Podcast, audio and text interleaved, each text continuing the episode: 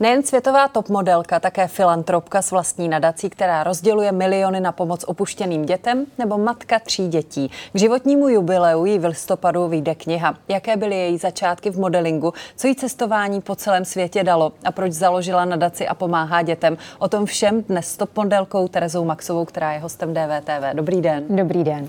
V listopadu vám vyjde kniha o vás. Měla jste potřebu s oslavou 50. narozenin bilancovat?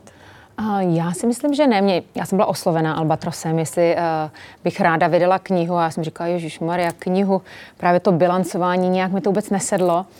Ale protože ráda cestuju a schovávala jsem si spousta fotografií a psala jsem si ty deníčky těch deset let od roku 89 až do roku 2000, nebo 11 let téměř, tak jsem eh, říkala možná ne autobiografickou knihu, ale spíš něco jako eh, coffee table book, knížku plnou fotografií, takže nakonec z toho vznikl takový jako klipovitý cestopis, a, a kde je spousta fotek a, spousta a zážitků. zápisky z deníčku? Jsou tam i ty zápisky z deníčku. Musím říct, že ty museli projít velkou cenzurou.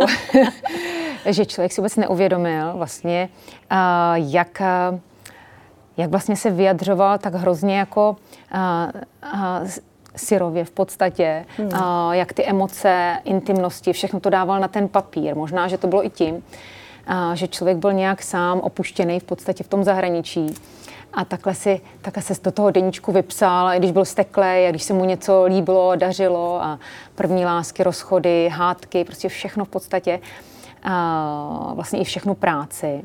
A, a, a takže vlastně jsem to opravdu musela znova pročítat. Poprvé jsem to otevřela od toho roku 2000, vlastně po 20 letech. A, a byla to taková psychoterapie, musím říct, že um, na jednu stranu se tam našla takovou tu naivní, odvážnou, spontánní holku a, a na druhou stranu jsem si říkala, ty jo, no jsem byla taková jako odvážnější, než si sama myslím, že dneska člověk má takovou jako a, dneska se vyjadřuje, nebo dneska, dneska když ty věci dělá, tak má určitě v sobě autocenzuru. Si myslím, že to třeba ten věk člověku dává. Tak pojďme vzpomínat i my tady. Jak se v podstatě z náhody a omylu doprovodit kamarádku na casting stane kariéra světových rozměrů? Tak já si myslím, že to je opravdu otázka uh, být ve správný čas na správném místě a potom, když už se vám něco podaří, tak prostě na tom tvrdě dřít. Ale, ale to, že opravdu do toho života vám vstoupí nějaký náhody, to si myslím, že nikdy opravdu neovlivníte. Tenkrát to byla náhoda, že jsem tu kamarádku doprovodila. Nemyslím si, že už byla náhoda, že jsem byla vybraná, protože oni chtěli jako různý typy.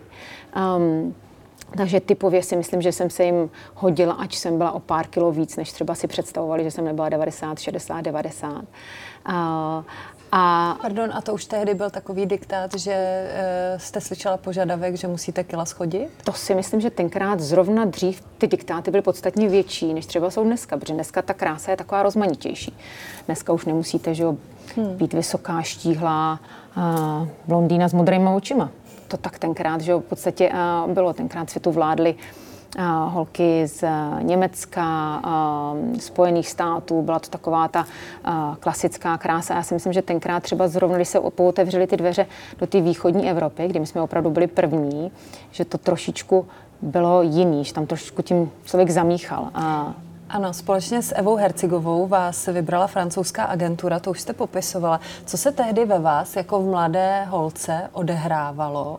Měla jste rovnou touhu dobít svět? Viděla jste to takto? Mm-mm, vůbec ne. Já si vlastně i dneska, když to srovnávám s Mínou nebo s mýma dětma, že jo, který jako jsou rádi, by chtěli být slavní a úspěšní, tak to my tenkrát jsme tyhle ty jako motivace vůbec neměli, nebo já jsem to vůbec neměla. Já jsem chtěla vidět Paříž. Že? To byla ta hlavní motivace. Odjet prostě, podívat se do zahraničí, do západní Evropy, kde jsem, kterou jsem neznala. Um, uh, takže pro mě to spíš bylo takový jako dobrodružství, cesta za dobrodružstvím, objevit něco nového.